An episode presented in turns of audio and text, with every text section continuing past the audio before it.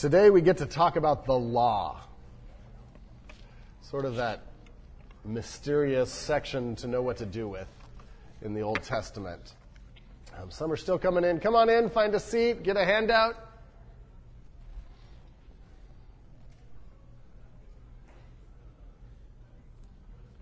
So we can get going and talk about that we should all have parapets on our roof.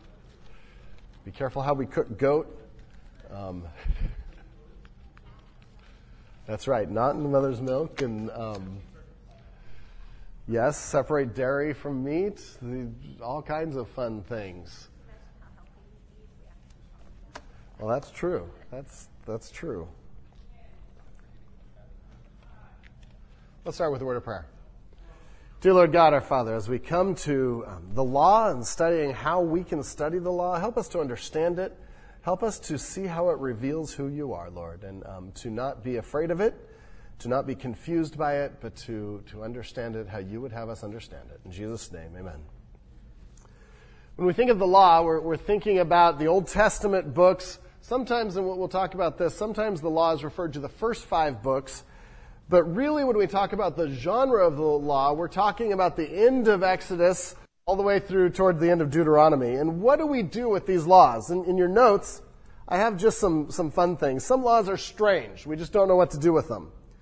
Like Exodus 34, 26, the end of that, you shall not boil a young goat in its mother's milk. Good news is I don't cook goats, so I've abided by that one. Leviticus 19:19, 19, you shall keep my statutes, you shall not let your cattle breed with a different kind. You shall not sow your field with two kinds of seed. Sorry for those of you that have gardens. Nor shall you wear a garment of cloth made of two kinds of material. What do we do with that? It doesn't make sense. Leviticus 13:40, if a man's hair falls out from his head, he is bald. He is clean. That's, I wasn't going to pick on anyone. but you're clean, brother. We don't know what to do with those. Some other laws we, we just don't follow. We know we're not supposed to follow. Um, Leviticus um, 19:32, you shall stand up before the gray head and honor the face of an old man. Now, we might say maybe we should honor that, but how many times have, you, have we stood up whenever an older man comes into the room? It's not part of our practice, right? Now, there is a principle there that's very important, and we'll, we'll talk about how we, we understand that and take that. Deuteronomy 14:8, and the pig, because it parts the hoof, but does not chew the cud, cud, is unclean for you. Their flesh you shall not eat, and their carcasses you shall not touch. Has anyone had pork or bacon? Anyone had bacon this morning? You are a lawbreaker. No, and so, so we have to figure out, okay, why would we say that that doesn't apply to us? And this is very common in the world today. Well, you don't follow the law. You don't follow what the Bible says. How, how can you say, don't do this and do this? And so we need somehow to understand why things are to be followed and why things aren't. Um, some laws we believe we should obey. Leviticus 19:18, you shall not take vengeance or bear a grudge against the sons of your own people, but you shall love your neighbor as yourself. I am the Lord we would all, uh, hopefully, all say that that is a, a law that we should follow. Um, Exodus 20, 13 and 14. You shall not murder. You shall not commit adultery. Yeah, let's, let's follow those. Um, and so we have different classifications of laws. Some laws we mistakenly claim, and all these blessings shall come upon you and overtake you if you obey the voice of the Lord your God. Blessed shall you be in the city, and blessed shall you be in the field. Blessed shall be the fruit of your womb, and the fruit of the ground, and the fruit of your cattle, the increase of your herds, and young of your flock. And some have used verses like that to really proclaim a health and wealth gospel. If I just live good enough, if I just obey enough, I'm going to have all the kids I want. I'm going to have all the increase I want. I'm going to have the paycheck I want. And, and people have claimed this in this way, but that would be um, improper to do. That would be wrong to do.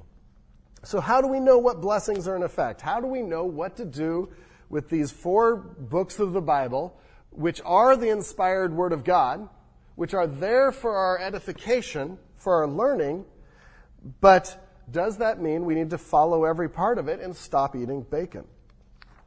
For instance, it's all kinds of other things that we'll talk about. And so today we want to explore in the next 20 minutes, okay, how do we read the law? Give you uh, just a couple of basic principles and then um, give you four verses and say, try it.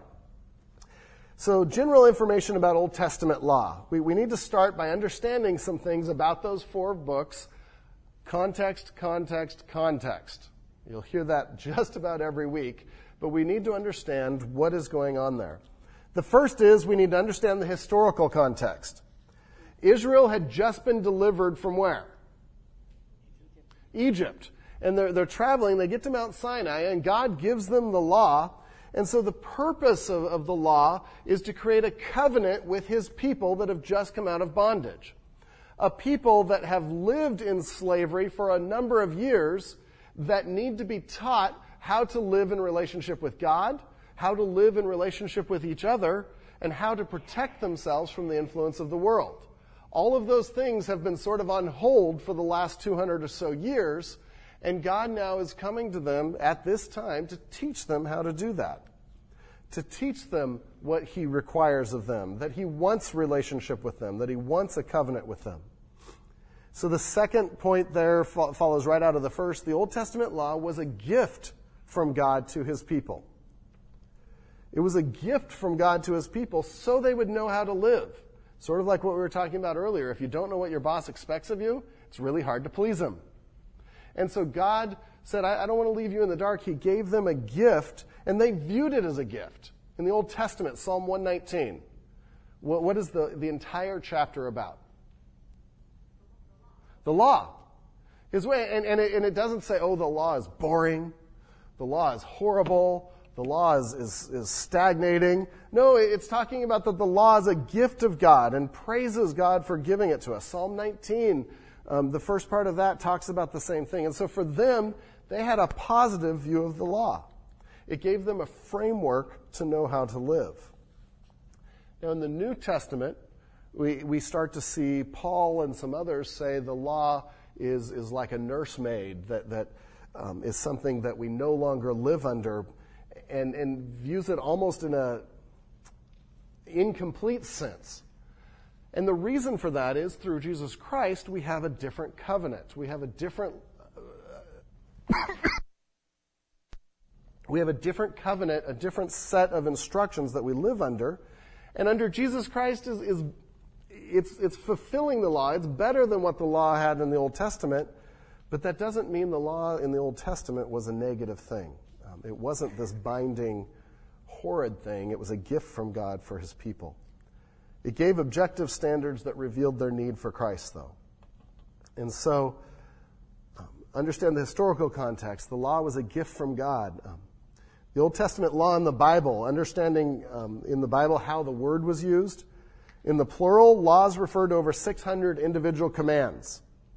So, over 600 laws the, if, if it was used as laws, it was referring to all 600 commands. In the singular, it was all the commands put together that were called the law. And so the law in singular referred to this, this corpus of laws, these 600 laws that were viewed all together. At times, it was also viewed that the rabbi's interpretation of the laws were included in that. Um, as I mentioned, sometimes the law simply refers to the first five books of the Bible, the Pentateuch. But for purposes of genre, we're focusing just on the, the laws themselves, the commands. So, how do we refer to those? How do we understand those? Fourth point is the, the Old Testament law is a covenant. It is a covenant or relational agreement God made with Israel on Mount Sinai after delivering them from bondage in Egypt. A covenant always had two parties, and it was a, a, a, promise or a covenant, a way of interacting with each other that was made between these two parties. And it's coming out of the, the history of the time of, of um, that a lord of a, of land would make a covenant with his vassals, and he'd say, I will give you protection, I will give you land, I will give you resources. In return, you will give me loyalty, and you will give me obedience. And so the idea of a covenant is not new to them. And this is a covenant between God and the nation of Israel. And that's vital for understanding how we should read the law. Now, this, this covenant, this set of instructions, was not comprehensive. You might say, well, 600, 600 laws, that about covers it. Should we even guess how many are, are in Washington, D.C.? No, I won't. These 600 laws were simply a framework. Let, one author described it as a constitution versus a civil code. That these, the, the law for the, for the nation of Israel gave them a constitution that had the spirit of the law, the intent of the law, but it did not cover every single case. Now, it covered a lot of cases. But the intention was that it was to provide a framework of examples by which to understand what God was requiring of you in any situation. Not that it was specifically laid out. It was to teach values, not to provide a handy legal handbook. So it was instructional rather than judicial. It's important to understand this covenant and the law because this is the basis for the whole Old Testament.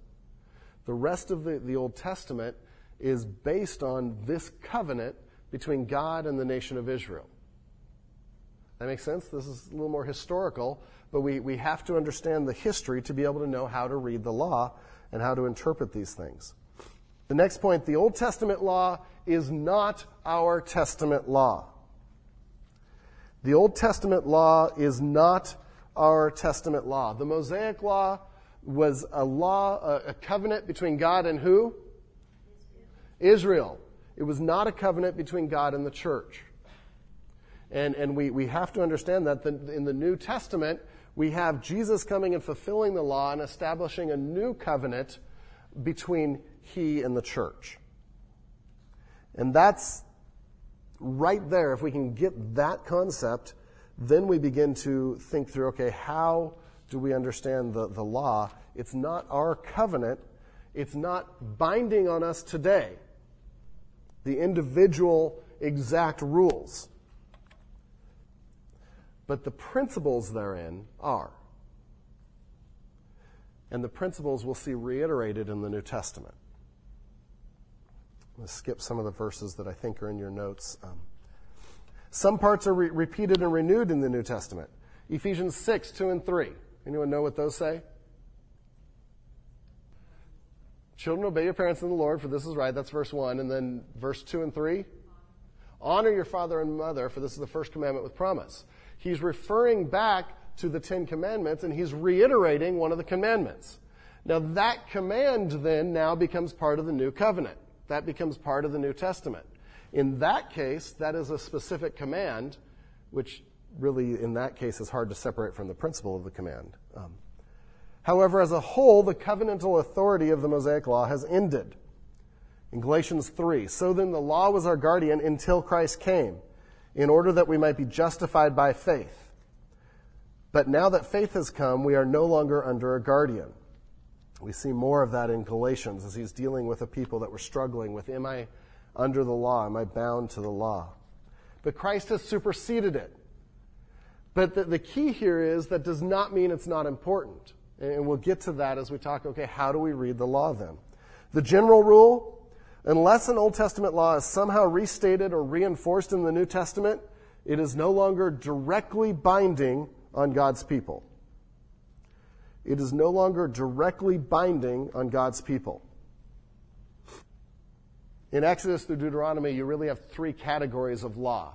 You have their civil law that had to do with how they related within, to each other within a country. You had their ritual law, which is how they related to, to God through the sacrificial system. And you had the ethical law, do not murder, do not commit adultery, those things that reflected our actions in response to God's character. So the next point you have is laws that are not reinforced are the Israelite civil laws and the Israelite ritual laws. These are not reinforced in the New Testament. They were specific to the covenant between Israel and God. So as you read them, it's helpful not to say, Am I boiling a goat in, in a mother's milk? but to say, okay, how does this relate to their role in ancient Israelite society. What was God trying to accomplish when he gave this rule? The ritual laws, which were the sacrificial system that we know Jesus has replaced. But still, they're informative because we ask, okay, what does this tell us about God's holiness? What does this tell us about God's desire, about the nature of sin and our response to sin? So some laws are not reinforced and are not binding on us. The laws that are reinforced are binding on us. These are parts of the ethical portion of the law. Two great commands are reinforced. Love God with all your heart, soul, mind, and strength, and love your neighbor as yourself. Those are the great commands out of Deuteronomy and Leviticus and, and other places in the law. But in Matthew 22, Jesus reiterates them. He says, And he said to him, You shall love the Lord your God with all your heart, and with all your soul, and with all your mind. This is the great and first commandment. And the second is like it. You shall love your neighbor as yourself. And so Jesus reiterates commands from the Old Testament and says, these are part of the ethical commands. These are part of what you are still to follow. The Ten Commandments are reiterated in, in the New Testament in, in a number of places. Uh, Matthew 5, the Sermon on the Mount, Jesus reiterates a number of them. The Sabbath discussions. So we have some commands that definitely transfer. But then the key, all of the Old Testament law, your next point there, all of the Old Testament law is still the Word of God for us, even though it is not still the command of God to us. Let me repeat that. All of the Old Testament law is still the Word of God for us, even though it is still, it is not still the command of God to us. It still has value of God's Word. God still wants us to read it and study it and figure it out. So let me, let me use an example here. Turn to Deuteronomy 22 8. This is in a section of the law about how to, how to deal with each other, how to relate to each other. And we read, When you build a new house, you shall make a parapet for your roof, that you may not bring the guilt of blood upon your house, if anyone should fall from it. Now, for Fred, this does not mean two pits, and it does not mean two pets. You know, a parapet, par, never mind. A parapet was a, a low wall. what? yeah, I know. That one. Um, a parapet was a low wall that would be around the outside of your house because we know from their culture they usually had stairs that led up to a flat roof and they would hang out on the roof. Talk to people, lounge on the roof, especially in their culture, that was important.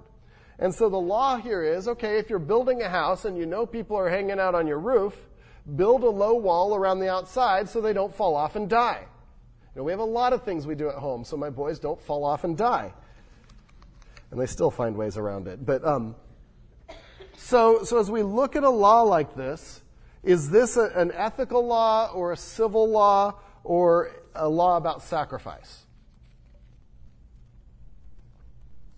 It's a civil law. Okay, so we, we start by classifying it. It's a civil law of how they get along with each other. Now, does this mean we should all go out? Because my roof at home doesn't have a parapet. I, I would bet none of our roofs have a parapet. Does that mean we are in sin? No. For them, that was, that was important, but for us, no, we, we, that specific instruction does not bind us any further. But does that mean we throw out this verse and say, all right, that's part of the civil law, I'm done, I can just actually just white out this whole section of my Bible? No, what does this tell us about God? What's the principle underlying Make your home safe for visitors. Okay, what theological principle is underlying that? Love your neighbor as yourself. The value of life. Okay, now we're getting to timeless principles that do carry over from the Old Testament to the New Testament. We see this, we, we, it's revelatory about God because it shows us his value of life and that we are to value our relationships with one another and we carry a responsibility for our relationships with one another. Is that a principle that's reiterated in the New Testament? Absolutely. And so while the, this law itself doesn't mean that we have to go home and build low walls around our roof, it is informative and instructing and convicting to us to say, Am I loving my neighbor? Am I keeping them safe? Am I doing things that are intentionally helping them? See the difference? Or, or not, not difference, but do you see how we, how we view that? So he taught his people to love their neighbor, and he gave them a practical example in case law of how to do that. A number of authors, in talking about the law, say, say, that most of it is like case law, where you're building precedent from examples. And the examples may not apply today, but the principles apply today. I don't know if I put this quote in your notes, but while the law is not regulatory for us as a binding covenant with God, it is still revelatory for us in a bonding relationship with God. Let me explain what I mean there. Regulatory means it's not binding as these are a set of rules I must follow the goat and the parapet. Revelatory means God doesn't change, and so it still shows me who God is and what his heart is. This comes back to the, the doctrine of the unchangeability of God, is why we can still read the law and it's still helpful. The law reveals the character of the lawgiver, his mind, personality, qualities, attitudes, priorities, and values. It reveals what God is like. And so then, how do we read it? Practical process for reading the law, and this is what you're going to get into in your groups, but I'll run through it to fill in the blanks, and then you'll put it into practice. We cannot apply Old Testament law directly to our lives. That line must go through the empty tomb of Jesus and what is revealed in the New Testament. Same principle of what we just did with that verse. We look for the principle, compare it to the New Testament, compare it to what, what Jesus did on the cross, and look for the, the principle there um, from the lawgiver. So the first step is observation. What do I see? And this is where you, as you're observing the laws and you get this list of things you should and shouldn't do, it's helpful to break the laws down into the various types. We've already mentioned the ethical, the civil, and um, the sacrificial laws. But there's also a, a couple of other categories, two basic forms that all of them fall into. One is the general commands. The general commands, sometimes called the apodictic law. And these are the absolute law. You do this do not do this. These are usually the ethical portions of the law. Do not murder. It's really hard to get around that one. God does not want us to murder. That's an ethical law. That's part of um, a general command that still applies today. These are the most direct understanding of God's heart and holiness. They're very straightforward. These are a reliable guide with general principles that help us understand what God wants us to do. Now, general principles is important to understand because, like Leviticus 19:13, the wages of a hired worker shall not remain with you all night until the morning. Okay, pretty direct law, right? Now, some could get around that and hold their wages until right before dawn and then give them to them. Is that the point of the law? That would be holding to the letter of the law, but the law was intended to, to be a law that gave general principles don't withhold their pay. When they're done working, you pay them. And so while they don't cover every case, if you look at the spirit of the law, it's actually very comprehensive. Second form of law, we have the general commands, and then we have specific cases. The casuistic law. And this is case law. If A happens, then B happens. The majority of the, the law in the Old Testament is like this. If men struggle with each other and strike a woman with child, and this happens, then this should happen. And this happens, then this should happen. These are not specifically renewed in the new covenant because they're specific to the civil laws of the time, but they do give us insight into who God is still. and finally, look at laws in their context. In their context. So that's observation. First step, what kind of laws are these? B, interpretation. Now we're starting to get down to, well, what does it mean? What does it mean? Understand that, that the law is God's inspired word for you. And so look at the laws and try to look at them collectively. Look at the context, the section that they're in. But also look for how God relates with his people in a covenantal relationship. Some laws fit this, some laws don't. But how was, what was sin? How was sin reconciled? How important did God take sin? Or was sin just, you know, uh, it's okay. Say you're sorry and you're done. Or did he require more um, when someone sinned? The question that I think is the key question to ask in interpretation is what do you think God's purpose was for these laws? Referring to a commentary might be helpful here. But what were the purposes for the laws? The food laws, for instance. In Leviticus 11:7, uh, the one we mentioned, and the pig, because it parts the hoof and is cloven-footed, but does not chew the cub, cud, is unclean for you. Well, what was what was the, the issue with pigs? In the, the arid desert where they were, pigs were one of those things that carried the most disease. And so there was an aspect that God was protecting his people here. He was also keeping them away from food that was used as sacrifice in other religions. If you look at some of the food laws, we might think that doesn't make sense. That's not even unhealthy. But what if the neighboring country used that in the worship of an idol? God was protecting his people. And so understanding why God gave some of the laws begins to help us say, okay, that might not be that I can't eat that food, but should I avoid certain things that will bring me into the world? Different principle if we understand why. Um, laws about sacrifices fit under that. Um, sometimes there's unusual prohibitions, like the not boiling a young goat in his mother's milk. We've joked about that. But what's interesting is if you look at the history of the area, boiling a, a, a young goat in its mother's milk was a practice that the fertility gods used. And so it was a practice designed to bring fertility to your home. Now, does it make sense that God would want to prohibit that? Right, because it was a pagan practice. And so he was saying, trust me for fertility. Trust me. Don't, don't go down to all these pagan practices for that. We get the principles that we can apply. Um,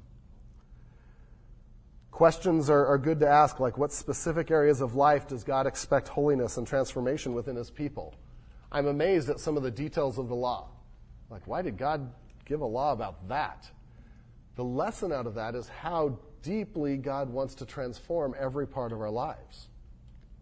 Every part of our lives, not just certain areas. And so when we read some things that, well, that doesn't apply to me, look at what God was doing and how deeply he was transforming his people. What does the passage tell us about the character of God? And some other questions there um, that, that you can read through, skipping to some that are, are more pertinent for, for us. Understand the essence of the law and ask, is it repeated in the New Testament?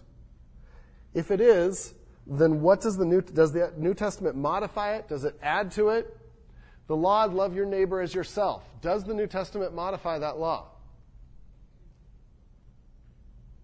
It doesn't discount it, but does, does Jesus expand it?